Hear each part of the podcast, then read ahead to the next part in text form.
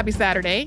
Last week, we name dropped French fashion designer Paul Poiret in our behind the scenes on Isadora Duncan. Holly talked about his designing clothes for her and her daughter, and I was kind of like, yeah, that makes total logical sense. it seemed like a good time based on that to pull our episode on Poiret out of the archive. Yeah, and this episode originally came out on June 11th, 2013. We hope you enjoy. Welcome to Stuff You Missed in History Class, a production of iHeartRadio.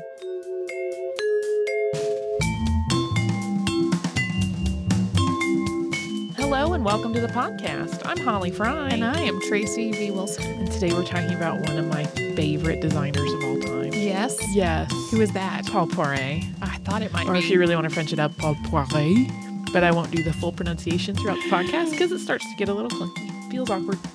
His famous quote from 1913 was I am an artist, not a dressmaker. Like he he's one of those people that when you study him, you wonder if he came off to people around him as super conceited and blustery. yeah, I was going to say that doesn't sound pretentious at all. But he also was a really hard worker and he really did innovate. So maybe his confidence was just all built off of knowing that he was going to plow through and Yeah. Some actual success Yeah. and not just grandiose statements. yeah, and indeed, I mean his work, which was often very avant-garde for the times, changed the fashion world in really significant ways.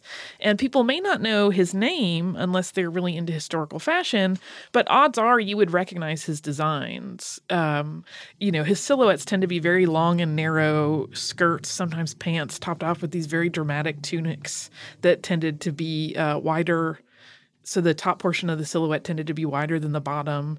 Um, and they were really the height of fashion in the 19 teens in the early heading into the early 1920s a lot of his his designs are actually done by other artists at the time. He collaborated with a lot of them. So if you look at drawings by Erté a lot of those are him. Uh, Iribe, who he worked with and we'll talk about briefly uh, those drawings that are sort of famous and they're like just pre-flapper era people recognize, but they may not realize that a lot of those are Paul Poiret. And even the ones that aren't are often influenced by the things that he was doing in fashion. So he was born in 1879 in Les. His father was a cloth merchant, so he got a lot of exposure to fashion in his early life uh, while his family was working class. Yeah, and his father sent him at a very early age to apprentice with an umbrella maker because, as a working class family, they wanted him to have a skill. Uh, but young Paul would actually gather the small scraps left over at the end of the day, the little pieces of silk left over from the umbrella cuttings, and he would make clothes for his sister's dolls. So he was doing fashion in small scale pretty early in his life. And that's a pretty perfect use for umbrella scraps. yeah. In 1898, his fashion career officially started. Couturier Madeleine Chéruit bought 12 of his designs. And shortly thereafter, Poiret was hired by couturier Jacques Doucet as a junior assistant, and he quickly worked his way up to head of tailoring in that group. And he was so successful in his position that uh, he was eventually tapped by Doucet to take on jobs designing costumes for stage actresses. And he made a really big name for himself doing this. Um, there's one particular garment that's often referenced, which is a mantle he made for a play entitled Zaza, which was worn by actress Gabrielle Réjane. And it was black tulle layered over black taffeta, and it was painted with white irises. And it made a big splash, and it was. Um, allegedly very impactful in terms of the emotional moment of the scene in which it appeared. And Poiret sort of started to realize that he could actually be using the stage as a runway to showcase his own designs and build a following. So he kind of became famous for these garments he was making for actresses. It's kind of double a double-edged sword though, because it's rumored that when he was working with celebrated actress Sarah Bernhardt, that he was overheard by the actress while he was making fun of her, and she had him fired. But that's again kind of a cloaked in rumor part of history. Some histories of him will say that happened, some will not. Uh, because at the same time, which was 1900, Poiret also had to report for military service, which was mandatory. So it's entirely possible that the Bernhardt story is just gossip that took advantage of that timing. Regardless of how he left the job, Doucet had been really encouraging of his activity and his style, so it was pretty tragic that he left the, the world for a while. Yeah, I mean, uh, uh, any creative type that gets a lot of encouragement, that's like a perfect situation. So to unfortunately step out of that is not ideal, but he only had to do his year of mandatory service. And when he returned to Paris in 1901, he was hired almost immediately by the House of Worth. And that was one of the most prominent design houses in Europe. Um, if you look at fashion plates of the Victorian and Edwardian eras, many of them, many of the styles and fashions will be credited to House of Worth. I mean, they were huge. Uh, and at the time Poiret was hired into the firm, Charles Frederick Worth, who had founded the fashion house, had already passed away, and his two sons, Jean Philippe and Gaston, had taken over. Unlike his time working under Doucet, he didn't get a lot of encouragement at Worth. Instead of taking advantage of all this theatricality and dramatic style that he had really cultivated, the brothers Worth put him to work on pretty mundane stuff. He tried to inject his style into what he was doing, but that was not really what the Worth clientele were looking for. They were used to getting stylish clothing that was guaranteed to be seen as stylish and not just experimental stuff. They were not ready for the avant garde. No. The good thing, though, is that he did have an incredible confidence. Uh, even through the rough times at House of Worth, he was certain that he was going to move on to better things. And even when clients were complaining that he was making ugly, crazy clothes, he was really uh, unflappable about it, which is pretty impressive and astonishing. Uh, and in 1903, he finally took his future into his own hands and he opened his own shop. And because Poiret had charmed many clients, uh, he actually had a great many fans in high places. The King of Portugal allegedly sent two white mules to the designer for the opening of his boutique in Rue Auber, and they stood outside on opening day. Like the doors were just flanked by these two mules. Just kind of wonderfully odd and perfectly theatrical to grab attention. Uh-huh. His designs in 1903 broke with a major fashion rule by ditching petticoats entirely. Yeah, I mean that's huge. We think of it today and it seems like, well, you yeah. don't need a petticoat, but you did then. Yeah. Well, and that's that this was if you were out without a petticoat, it, it wasn't just that your clothing didn't look right. You were being immodest and indecent without petticoats on. Yeah. Uh, so he carried on for a couple years in his new shop, and in 1905, Poiret married his wife Denise, and the pair had really known each other since childhood. Uh, she was not exactly known to be like a great beauty. She had really been kind of a simple girl from simple beginnings because remember, his childhood started in very simple places. Uh, but through her marriage with Paul, she really became something of a style icon. And she served as his muse. Uh, and she would wear her, his fashions as the pair toured Europe and eventually other places together. Um, and they had five daughters together throughout their marriage. And later in life, uh, Paul would say, sort of unkindly of Denise, she was extremely simple, and all those who have admired her since I made her my wife would certainly not have chosen her in the state in which I found her. That makes me angry. It's a little snarky, but things did not. Uh, they did not stay rosy with the two of them forever. No. But for a while, she was his muse, and I think she became the style director of his design house for a while. And, and you know, he really clearly loved the female form and loved to dress it and wanted to free it from a lot of the things that um, people were kind of wadded up in terms of the rules of clothing. Yeah, there were lots and lots of layers. and Denise was a huge part in kind of that movement towards a, a freer mode of dress.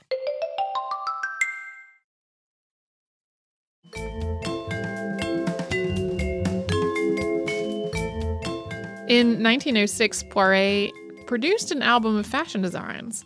It was illustrated by Paul Iribe, called simply Les Robes de Paul Poiret.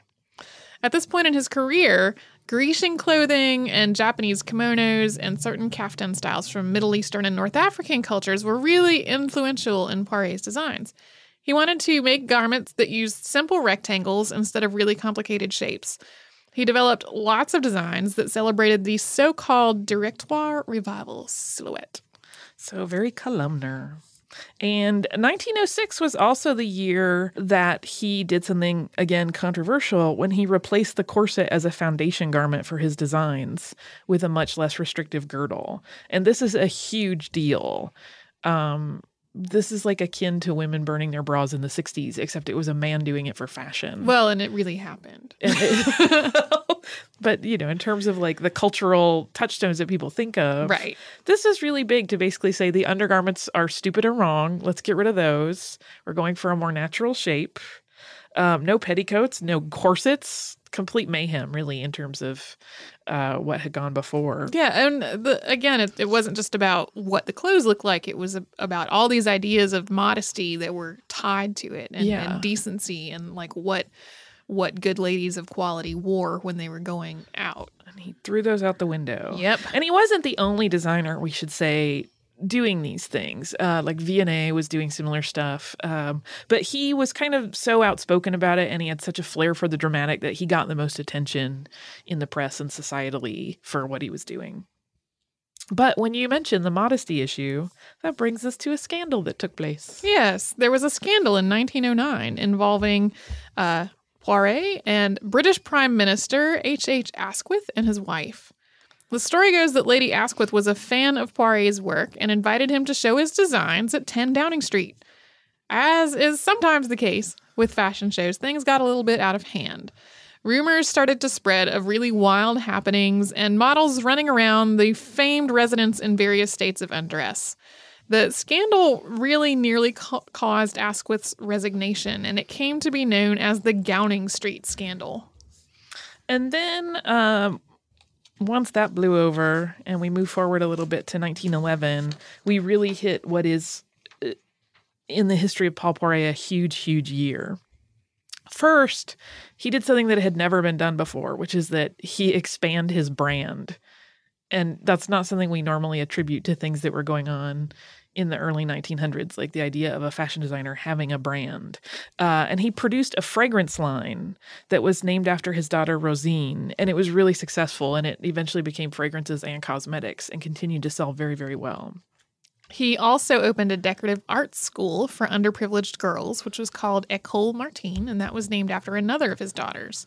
He used the artwork the girls produced to create fabric prints, which they sold in a shop adjacent to the school. And this really delights me. Yeah. I feel like it was the spoonflower of the. kind of and it really ended up becoming like a lifestyle brand at that point because it also uh, they also sold things like stationery and you know small little house items there that had often used the designs of these girls and so his uh, sort of home uh, line became known as the Martine Group after uh, this school and the um, the attached store. Just really cool. Uh, and then he invented around in 1911 what was called the robe de minute, and this is again one of those things that is so simple but really mind blowing for the time. It was basically a simple column of silk cut almost like a t-shirt, and it allegedly took only 30 minutes to assemble. So, compared to the structured Edwardian fashions that were still pretty prominent at the time, this was basically like walking around in a nightgown. So, to show up at an evening party in this, which was usually what his wife did, she was like wearing his really kind of cutting edge designs before anyone else did, which is why she became a fashion icon, really was pretty brazen and took a lot of bravado. And it was, um, ultra revolutionary, but again, we should point out that it's not on its own. He's not the only one doing these sorts of things. This is also around the time that Italian designer Mariano Fortuny was producing his really ultra simple Grecian style silhouettes that took advantage of his secret and famous silk pleating techniques. So there was this um, aesthetic developing in fashion circles for simpler but really beautiful garments um, in this Grecian columnar style. yeah. And if you're not really familiar with, with what Edwardian fashions look like, we can just, they were very fitted. And Think of Titanic. Yeah, think of Titanic. Very fitted, many layers of underpinnings underneath. That there's just a lot going on. Fussy. Yeah, fussy's a great word. Like you, you really had to have help to get into your clothes, and not so much the case. Yeah, even though the lines were simpler, I think people think of Edwardian clothing as being simpler because it's the next phase after Victorian, which was very fussy and everything had a bazillion tassels on it. Um, the clothing got the lines got simpler and sharper, but and there wasn't as much crazy embellishment, but all those layers were still there. So you Mhm. still had on your uh, bloomers or your pantaloons and a chemise and a corset and possibly a corset cover and then a gown, possibly an undergown, a you know, petticoat. I mean, all of, and he basically got rid of all of that and said, just wear a simple silk sheath. It's fine. Mm. I mean, and everybody was like, "What? that's bold. You want me to do what?" he was sparked by an interest in exoticism after traveling to Moscow in 1911. This was a huge influence on his work from this point. Shortly after he came back to Paris on June 24th, 1911, he hosted the historically famous party called the Thousand and Second Night. There was allegedly a new translation of the Thousand and One Nights making the round in Paris at the time, uh, although we haven't really been able to confirm that in time for this episode. Guests were required to attend in Persian styled clothing, or they had to be uh, they had to allow the host to dress them once they got there. Uh, this was actually a ploy on Poiret's part. He was dressing his guests in his new line of designs that were inspired by his travels, um, specifically a production of Scheherazade he saw at the Ballet Russe, and his newfound interest in Orientalism.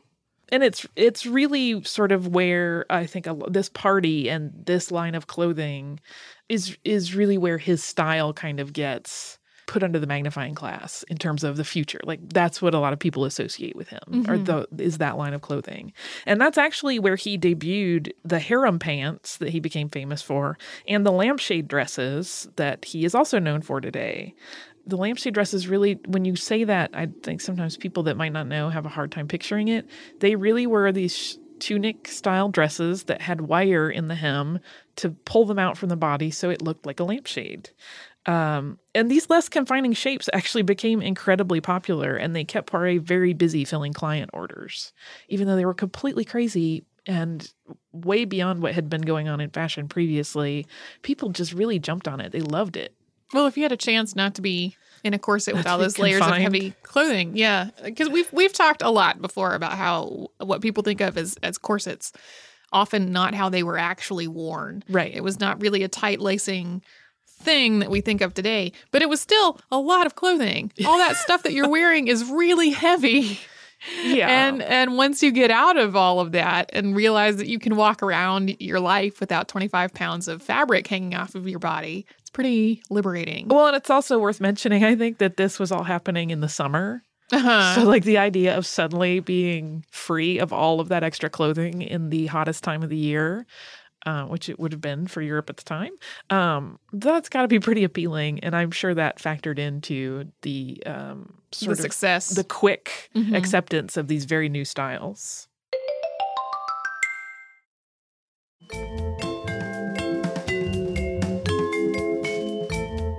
In 1913, Poiret and Denise traveled to the United States, where they were received with great delight by the fashion crowd.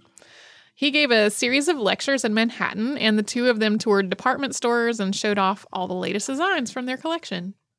Uh, it's interesting to note. I was looking at something while I was prepping for this that said that he found um, American women too thin and not very fashionable. But they seemed so eager. He was fine with it. He was, we can work with this. Uh, also in 1913, he turned once again to his roots in the theater.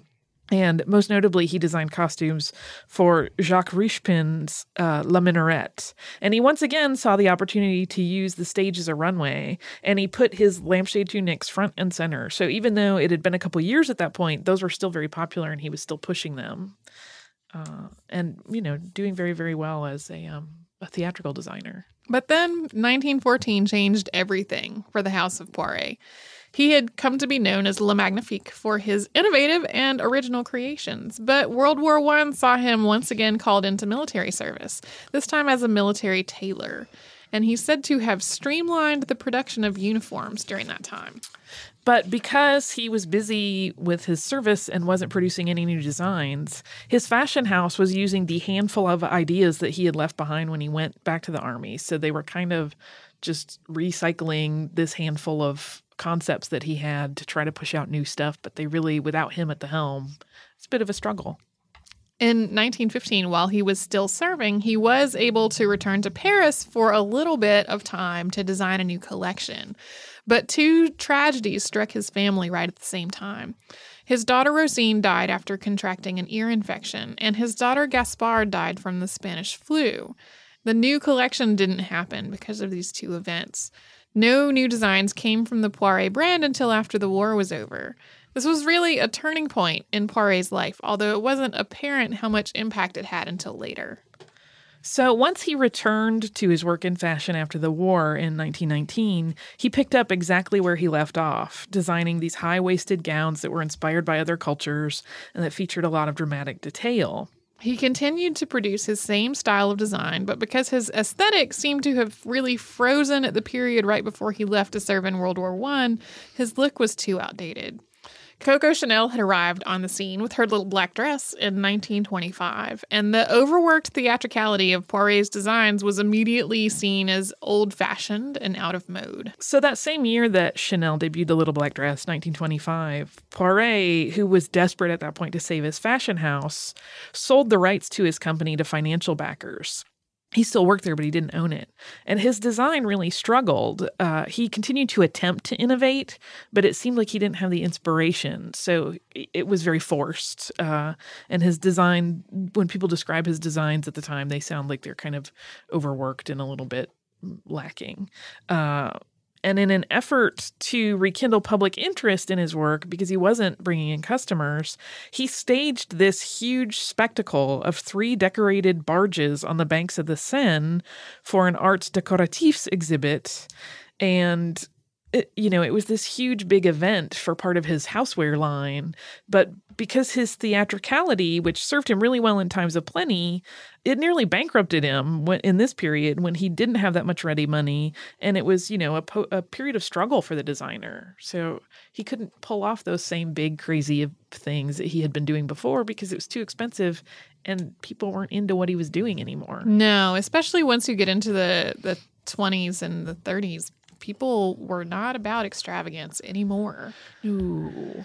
So this is really a, a downward turn. After, and then after 23 years of marriage, Denise Poiret filed for divorce in 1928, uh, claiming that he was just relentlessly cruel to her.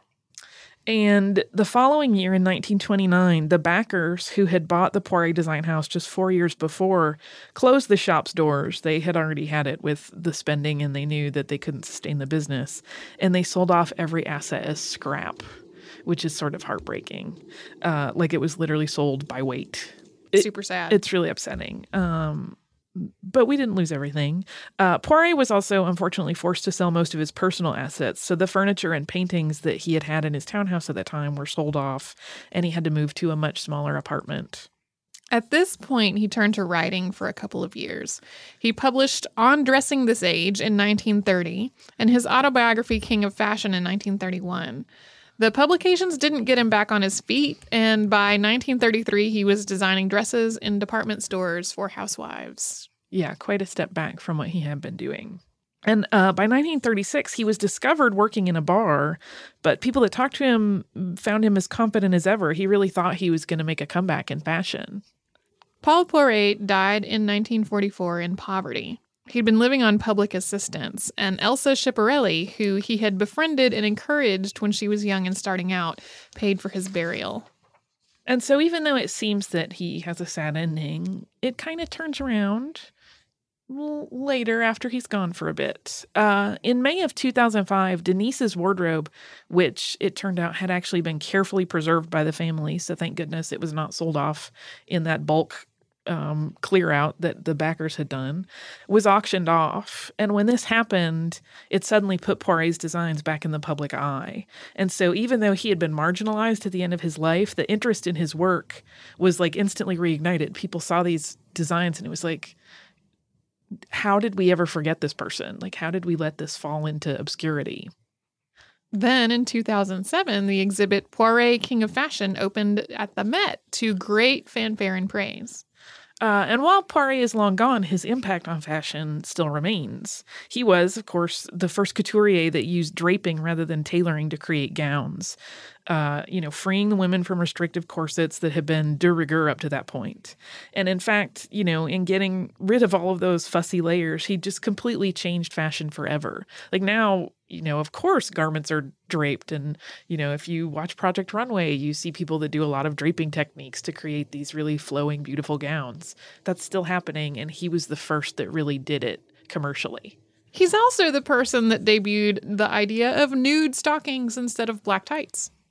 Yeah, which is quite revolutionary. And now we have options for both, but at the time it was black tights or nothing. Both are neither. both or neither. Yeah. We're just not having hosiery. And he, as I said, was the first designer who really had a brand. So, fragrance, home design, lifestyle products. He was doing this in the early 1900s. Like what Ralph Lauren does today would never have happened without this kind of idea sparking.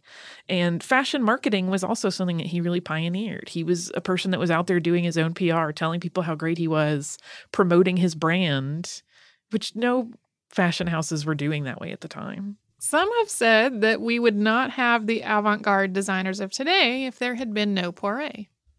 Imagine a world without Jean Paul Jean Paul Gaultier. I think you don't want us to do that. I wouldn't. I would cry. I love Gaultier and pants. Yes. for ladies. yes. Um, yeah, that wasn't really happening prior to that. There were some sporting costumes in late Victorian and early Edwardian era, but it usually involved bloomers that were cut a little more like pants under a full dress so you could do sporting things and not expose anything, but you still had on a cajillion layers and yards and yards and yards of fabric. Yes. So he just completely revolutionized the way we dress.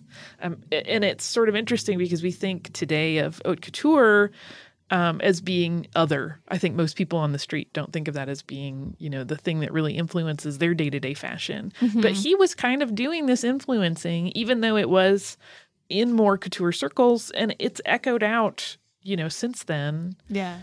It reminds me of Downton Abbey. And there's an episode in which uh, Lady Sybil comes to dinner. In Pants. Yes.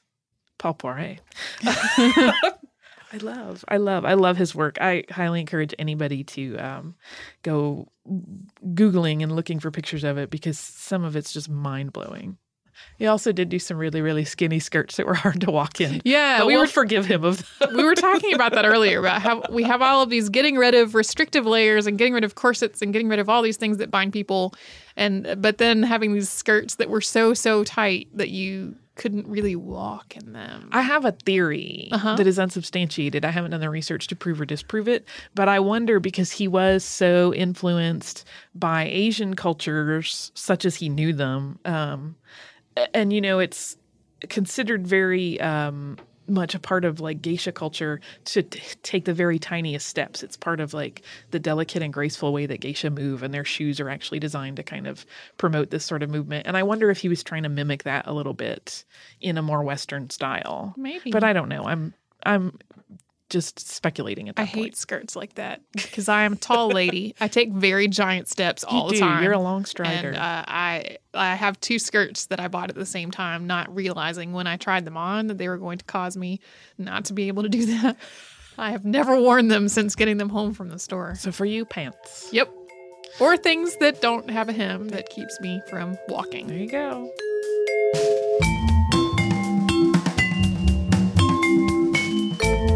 So much for joining us on this Saturday. Since this episode is out of the archive, if you heard an email address or a Facebook URL or something similar over the course of the show, that could be obsolete now.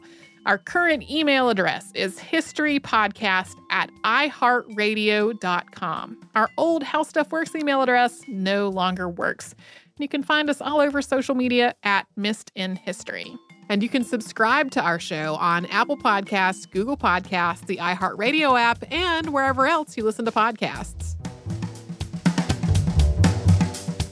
Stuff You Missed in History Class is a production of iHeartRadio. For more podcasts from iHeartRadio, visit the iHeartRadio app, Apple Podcasts, or wherever you listen to your favorite shows.